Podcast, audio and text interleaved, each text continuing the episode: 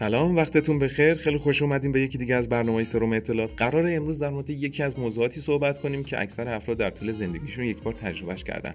شده مثلا دست به پهلو بگیریم و یه جایی بشینیم بگیم آخ چقدر در گرفت کمرم و چقدر اذیت شدم.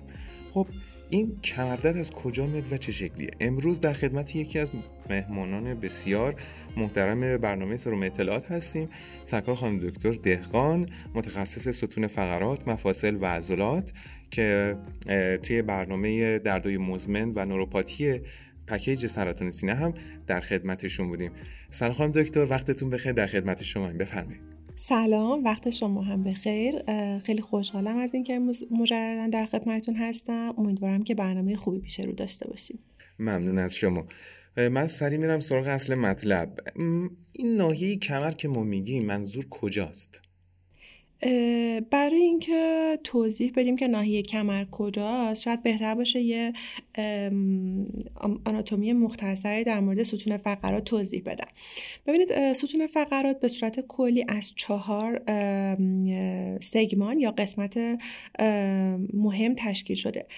سگمان اول ناحیه سرویکال یا گردنی هستش که از مهره سی یک تا سی هفته سگمان بعدی ناحیه توراسیک یا ناحیه پشتی هستش همون ناحیه که دقیقا پشت قفسه سینه ما قرار گرفته بین مهره تیوان تا تی دوازده و از قسمت پایین ترش ما ناحیه لومبا رو داریم که بین مهره های L1 تا L5 و در نهایت ناحیه ساکروم یا خاجی که از مهره L5 به سمت پایین هستش و در نهایت با دنبالشه یا استخوان coccyx تمام میشه.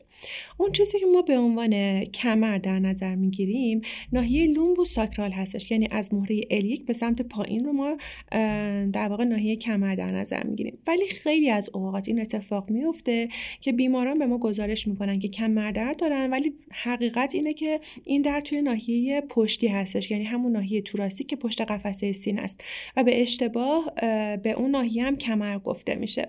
در نهایت اون چیزی که ما در نظر می‌گیریم بر اساس شرح حال بیمار هستش که و نقطه‌ای که خود بیمار در معاینه نشون میده بررسی می‌کنیم. ولی به صورت کلی همون ناحیه لومبو ساکرال از L1 به پایین رو از نظر علمی کمر در نظر می‌گیریم. درسته خیلی ممنون. و اتفاقی که میفته اینطور نیست که همیشه یک عاملی ایجاد کردت کنه. گاهی اوقات یه فشار گاهی اوقات چیز دیگه میشه دسته بندی کرد عواملی که ایجاد کمر درد می‌کنه رو؟ بله میشه. ولی ما به صورت کلی کمردرد رو بر اساس مدت زمان معمولا طبقه بندی می‌کنیم. مدت زمان رو به این صورت که اگر کمتر از سه هفته از شروع کمردرد گذشته باشه بهش میگیم کمردرد هاد اگر که بین سه هفته تا سه ماه گذشته باشه تحت هاد و بیشتر از سه ماه رو کمردرد مزمن در نظر می‌گیریم. حالا شاید بشه گفتش که یک سری عواملی هستن که با شیوع بیشتری باعث میشن که کمردرد هاد یا مزمن اتفاق بیفته. مثلا در مورد کمرد هاد شایع ترین علتش حالا اسپرین یا همون کشیدگی هایی هستش که توی عضلات تاندون ها و لیگامان های ناحیه کمری اتفاق میفته خیلی شایع اکثر افراد هم تجربه کردن. مثلا با برداشتن یه جسم سنگین با هل دادن با یک حالا فشاری که به ناحیه کمر وارد شده احساس گرفتگی و اسپاسم توی ناحیه کمری می‌کنن. و این معمولا درد هادی ایجاد می‌کنه چند روز تا چند هفته طول می‌کشه برطرف میشه. ولی یه سری دیگه از عوامل هستن که نه تنها باعث میشن که کمردرد حاد اتفاق بیفته بلکه ممکنه که این موضوع طولانی تر باشه و حتی عامل کمردرد مزمن هم باشه. حالا اگه موافق باشین من اون یک شرحی از بله. این های مزمن بگم. یکی از مهمترین اونها بیرون زدگی های دیسک هستش. بیرون زدگی های دیسک نه تنها باعث خود کمر درد میشن که معمولا درد انتشاری به اندام تحتانی دارن همون چیزی که به اصطلاح بهش سیاتیکا گفته میشه. در مسیر عصب سیاتیک یک دردی کشیده میشه به سمت پایین. گاهی اوقات فقط درد توی ساق پای احساس میشه. بیهسی و خواب رفتگی ممکنه همزمان باهاش داشته باشه و درد ممکنه ناتوان کننده باشه ممکن هستش که عامل درد تغییرات مربوط به سن باشه که به صورت آرتروز یا سایدگی بروز بکنه که چه توی مهره های خود کمری چه توی دیسکا و چه توی مفاصل فسد که مفاصل کناری ستون فقرات هستن حادث میشه. به طور کلی همه ما تقریبا از سن 20 سالگی به سمت بالا کم آبی دیسک رو توی بیشتر توی دیسکایی که توی قسمت های پایین تر یعنی بین مهره های مثلا L4 L5 و L5 اسوان هستش ممکنه که تجربه بکنیم.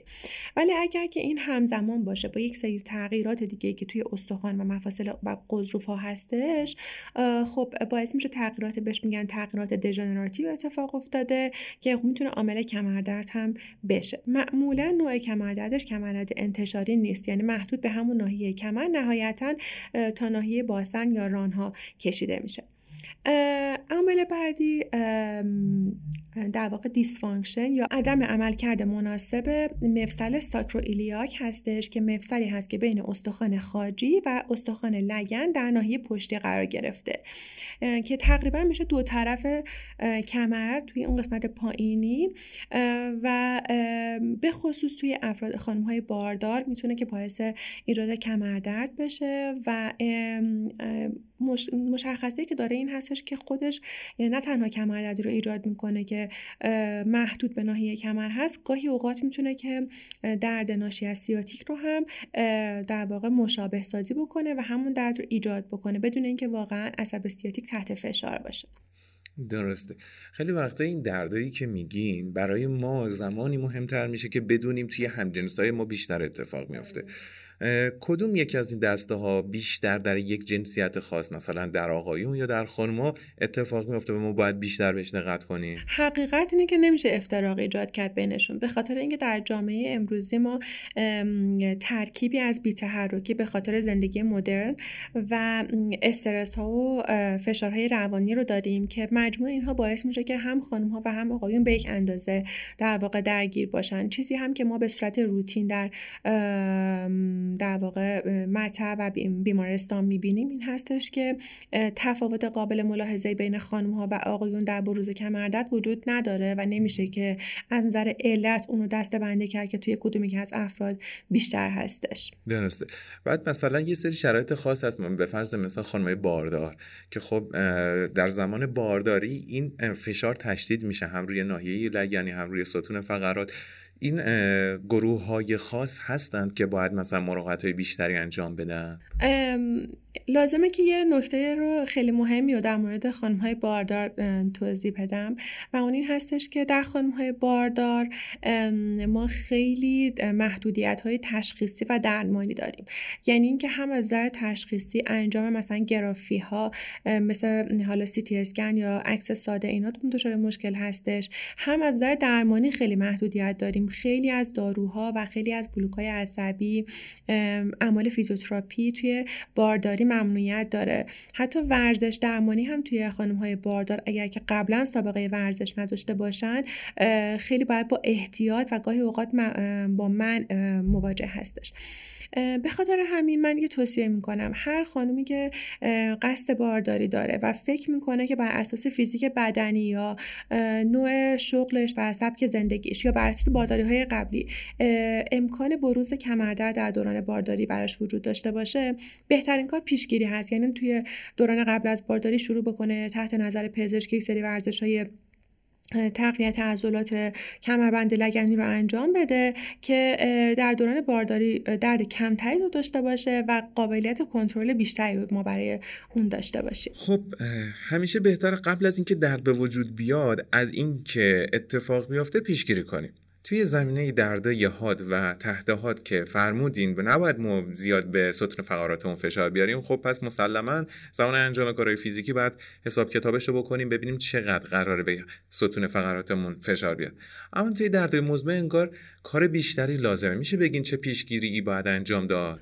ببین به صورت کلی ما یک سری مواردی داریم که کمک می‌کنه که هم که کمردرد با شانس کمتری اتفاق بیفته هم اگر که علتی حادث شده به کنترل درد و جلوگیری از آسیب بیشتر کمک می‌کنه.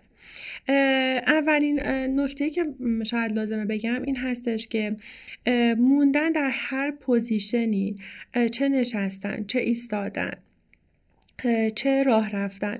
به مدت طولانی آسیبزا هستش. خیلی از بیماران هستن به عنوان مثال که کارمند هستن ساعتهای طولانی در طول روز مجبور هستن بنشینن و فرصتی برای ورزش کردن ندارن. تک توصیه که در واقع به این بیماران میشه این هستش که شما توی در واقع تایم های مثلا 20 دقیقه ای 20 دقیقه نشستین به اندازه یک یا دو دقیقه از جاتون بلند میشین. به اندازه اینکه دور یک میز دور بزنید یا مثلا در اتاق باز کنید ببندید که اون عضلاتی که در واقع اطراف ستون فقرات هستن بهشون خاطر نشان بشه که شما position همیشگیتون به صورت ریلکس نیستش و شما ممکن هست که احتیاج داشته باشین که طور دیگه ای منقبض بشین. این باعث میشه که اگر که اون فرد مثلا در آخر هفته پیاده روی داشت مهمانی داشت و توی اونجا مجبور بود که مدت طولانی بشینه یا به ایسته یا راه بره عضله به راحتی دچار اسپاس نشه یا اینکه به خاطر ضعف عضلات بیرون زدگی دیسک به راحتی اتفاق نیفته. دومین توصیه در مورد طرز نشستن و یا ارگونومی هستش که به خصوص اون هم توی افرادی در واقع کارساز هست که مدت های طولانی مجبور به نشستن هستن. اینکه اگر که با مانیتور یا با کامپیوتر کار می‌کنن حتما اون مانیتور هم سطح چشمشون باشه که مجبور به دولا شدن نباشن. از نظر قرارگیری دست هاشون که دهت 90 درجه قرار گرفته باشه. اون مسلط به میز کارشون باشن که احتیاج به دولا شدن بیش از حد نباشه. و در مورد افرادی که مجبور به برداشتن اجسام سنگین هستن توصیه میشه که ضمن تقویت عضلات فیله کمری حتما موقع برداشتن جسم سنگین در نزدیکترین حالت به اون جسم باشن دور نیستن و بلندش بکنن و بشینن و بعد کامل بشینن و بعد اون جسم رو بلند کنن نه اینکه از بالا خم بشن و اون کار رو انجام بدن. در کنار همه این موارد ورزش هایی که باعث تقویت عضلات کمر و کمربند لگنی میشه به پیشگیری از تمام علت هایی که موجب کمردرد های حاد و مزمن میشه بینهایت کمک می‌کنه و بهتر هست هستش که جزو روتین ورزشی همه افراد به صورت حداقل پارتای 5 تا 10 دقیقه در روز باشه. خیلی عالی. بیاین تصور کنیم که گوش نداد و کمر درد ایجاد شد و الان وارد مطب شده. این کنجکاوی برای همه ما توی اون فضای انتظار که نشستیم ایجاد میشه که چه درمانهایی ممکنه وجود داشته باشه واسه مشکل من؟ من یه خبر خیلی خوب بخوام بدم و اون هستش که 90 درصد از موارد کمردرد درمانشون غیر جراحی هست یعنی احتیاج به جراحی نداره خب بله. برخلاف اونی که همه فکر می‌کنن که اگر که ما حالا بریم میگن دیسکمون بیرون زده سیاتیکمون درگیره الان ما بریم جراحی بکنیم واقعا حقیقتا اینطور نیست. فقط 10 درصد از موارد هستش که باید جراحی اتفاق بیفته. اما توصیه من این هستش که اگر پزشکی به شما گفت که باید جراحی انجام بدین و به دلایل و مستنداتی گفت باید این اتفاق بیفته. تعلل کردن در انجام جراحی هم خودش یک سری عوارضی داره که اون عوارض درمان شاید باعث بشه که شما دچار کمردرد مزمنی بشید که به راحتی قابل درمان نباشه. ولی از اون 90 درصد باقی مانده ما یک سری آیتم های درمانی داریم. ساده ترینش استراحت کردن هستش دارو درمانی هستش ورزش یا exercise therapy هستش. انجام اعمال فیزیوتراپی به انواع مختلف چه فیزیوتراپی ها به صورت ساده که همون های قدیمی هست و چه های جدیدتر مثل لیزر درمانی.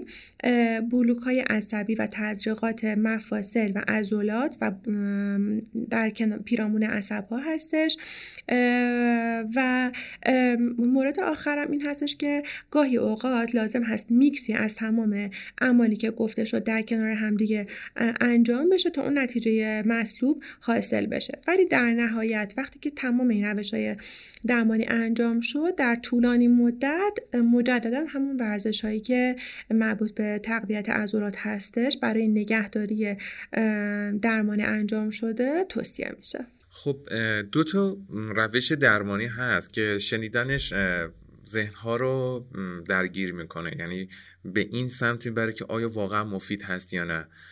یک سری روش هایی هست که اصطلاحا بهش میگن کم complementary alternative medicine روش های طب مکمل. مثل طب سوزنی مثل ماساژ درمانی یکی اینه. یکی هم درمان های supplementary ـه مثل غضروف سازها و این دسته بزرگ دارویی که ما داریم. ما evidence و شواهدی بر موثر بودن این دو روش در درمان های کمردرد به صورت قطعی یعنی نه صرفا یک case report معمولی نه صرفا یک مشاهده یک گذرا به صورت چیزی که بشه توصیه کرد داریم. توضیحی که باید در موردش بدم این هستش که در مورد طب مکمل توی در واقع تکست یا همون کتاب های مربوط به مشکلات ستون فقرات هم صحبت شده. بعضی از این موارد مثل اکیوپانکچر یا همون طب سوزنی کمک کننده و راهگشا هستند. و اتفاقا جز مکمل های درمانی برای درمان هایی که برای بیماران انجام میشه هم استفاده میشن. ولی متاسفانه بعضی از افرادی هستند که یا پزشک نیستند و یا اینکه دانش کافی ندارن و از موارد دیگه ای استفاده می‌کنن که به عنوان طب مکمل یا طب سنتی در واقع غیر علمی استفاده می‌کنن برای کاهش درد که به خصوص غیر از اینکه بیماران بهبود پیدا بکنن دچار آرزه هایی میشن و اگر که قبلا اون مشکل وجود نداشته مشکل جدیدی ایجاد میشه که درمان رو خیلی سخت می‌کنه. مثلا ما در درمان کمردرد مانورهای دستی یا manipulation رو داریم که در واقع جا اندازی هستش. این یک تکنیک کاملا علمی هستش توسط متخصصین طب فیزیکی انجام میشه. و توسط همکاران chiropractic هم انجام میشه. ولی متاسفانه ادهی هستن به اسم شکسته بند که از قدیم ها بودن و این کار رو انجام میدن و درست ممکن هستش که از هر ده بیمار سه یا چهار نفرشون درمان درستی بگیرن. ولی اون تعدادی که آرزه دار میشن رو پنهان میمونه و اونا کسانی هستن که باید تا مدت ها دنبال ادامه درمانشون برن. در مورد درمان های دارویی هم ما دارو دسته داریم که به اصطلاح بهشون میگیم داروهای قضروف ساز این دسته قبلا گلوکوزامین و کندرویتین سردستشون بودن که توی داروهای مختلف و برندهای مختلف دیده می‌شدن. الان تنوع دارویی زیاد شده. یعنی ما غیر از اون مواردی که گفتم داروهایی داریم که مثلا مکمل های زردچوبه زنجبیل آووکادو سویا داره داخلشون. این دستهایی که دارم خدمتتون عرض می‌کنم داروهایی هستن که ما اصطلاحا بهشون میگیم قضروف ساز ولی حقیقت این هستش که هیچ قضروفی ساخته نمیشه. در موردشون هم سالها بحث بوده مقالاتی که له و علیهشون بوده چاپ شده که دونستن این که حالا کدومی که از اینها در واقع درست هست و کدوم اشتباه هست شاید کار خیلی سختی باشه. ولی اون چیزی که ما در کلینیک می‌بینیم این هستش که بسیاری از بیماران از با استفاده کردن از این داروها به صورت مکمل هایی که به کاهش درد کمک بکنه پاسخ خوبی میدن. یعنی ما می‌بینیم که اون خاصیت ضد التهابی اندکی که براشون فراهم می‌کنه در طولانی مدت به بیمار کمک می‌کنه که با شرایط جدیدش سازگار بشه و تا زمانی که قرار کنترل درد به صورت کامل اتفاق بیفته و اون حالا اگر ورزشی دادیم ورزش باعث تغییرات عضلات بشه یا اگر حالا تغییر توی سبک زندگی دادیم اون اتفاق بیفته به ثبات کمک می‌کنه و نیاز به کار داروهای در واقع ضد التهاب معمول رو اندکی کاهش میده. بنابراین به صورت انتخابی برای بعضی از بیماران راهگشا هستش و به درمانشون کمک می‌کنه بدون اینکه هیچ قضروف سازی واقعا انجام بده. درسته. خیلی ممنون. یه چیزی که برای من جذاب بود چند سال پیش و یه خورده در موردش مطالعه کردم همین تکنیک مانیپولیشن بود که فرمودید. میشه یه کمی توضیح بدین با این فشاری که حاصل میشه بر ناحیه که اتفاقا درد داره و تصور فردینه که چرا اینجا داره بیشتر فشار داده میشه چه اتفاقی میفته که به کاهش اون آسیب کمک می‌کنه؟ ببینید در مورد ناحیه کمری ما manipulation ی که داریم manipulation دامنه کم با سرعت بالا هستش. به این صورت که در واقع ما بیمار رو در یک position خاصی قرار میدیم و بعد با یک حالتی که در یک میزان کمی از در واقع دامنه حرکتی هستش یک فشار زیادی می‌گذاریم. گاهی اوقات اون صدایی که در واقع از اون مفصل میاد شنیده میشه ولی گاهی اوقات شنیده هم نمیشه ولی اثر درمانیش می‌ذاره. علتش این هستش که خیلی از موارد کمردرد که ناشی از اسپاس هستش همزمان باهاش درگیری مفصل فاسد رو هم داره. مفصل فاسد یک مفصلی هستش در کناری بین مهره ها هستش و این روی هم میفته به اصطلاح و بین اون توی اون کپسول مفصلی حباب هوا جمع میشه. وقتی که و این با خودش باعث درد میشه. وقتی که ما اون حرکت رو میدیم در واقع این مفصل روی هم دیگه جابجا میشه جای درستش قرار می‌گیره. حباب هوایی که آزاد میشه باعث ایجاد اون صدایی میشه که شنیده میشه. و بیمار از درد رها میشه. البته گاهی اوقات چون اگه مدت مثلا چند روزه گذشته باشه ازش ممکن هستش که همچنان اون درد رو در میزان کم به خاطر اسپاس احساس بکنه که حالا اون با استراحت بعدی برطرف میشه. ولی این یک تکنیک هسته و بر اساس اون منطقه‌ای که درگیر هستش تکنیکش کاملا متفاوته. درسته. و می‌رسیم به تزریق درون مفصل. یکی از کارهایی که مثل آب روی آتیشه برای خیلی از بیمارایی که از درد رنج زیادی می‌برن. میشه توضیح بدین که فرایندش به چه شکله؟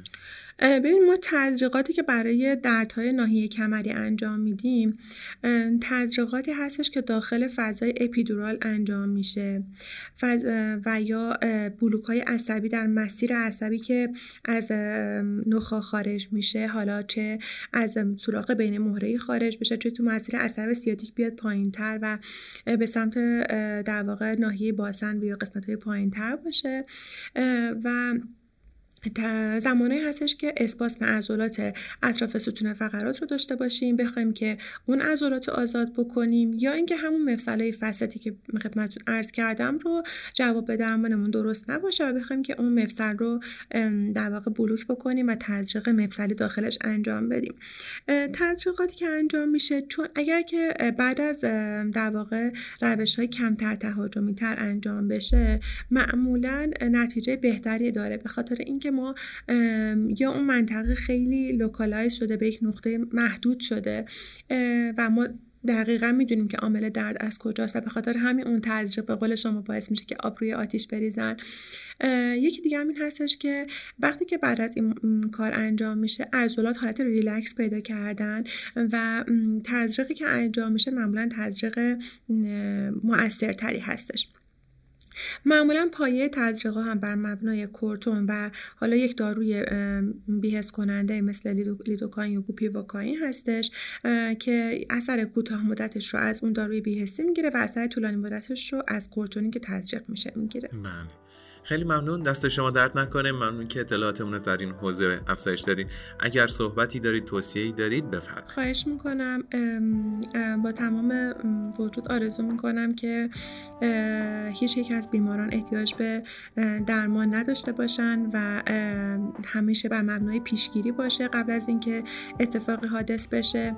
ولی توصیه که می‌کنم اگر که دچار آرزه ای شدید که باعث شد که شما دردمند بشید و اون آرزه بیشتر از چند روز طول کشید به جای خود درمانی و یا مراجعه به افرادی که غیر پزشک هستند و یا دانش کمی دارند حتما مراجعه داشته باشید که بررسی بشید درمان درست و به موقع براتون انجام بشه چون عامل بسیاری از مواردی که کمردرد مزمن یعنی اون دردهایی که بیشتر از سه ماه طول می‌کشن کمردردهای حادی هستند که درمان درست و به جایی در زمان مناسب براشون انجام نشده. نشده. ممنون از شما خدا نگهدارت خواهش می‌کنم خدا نگهدار.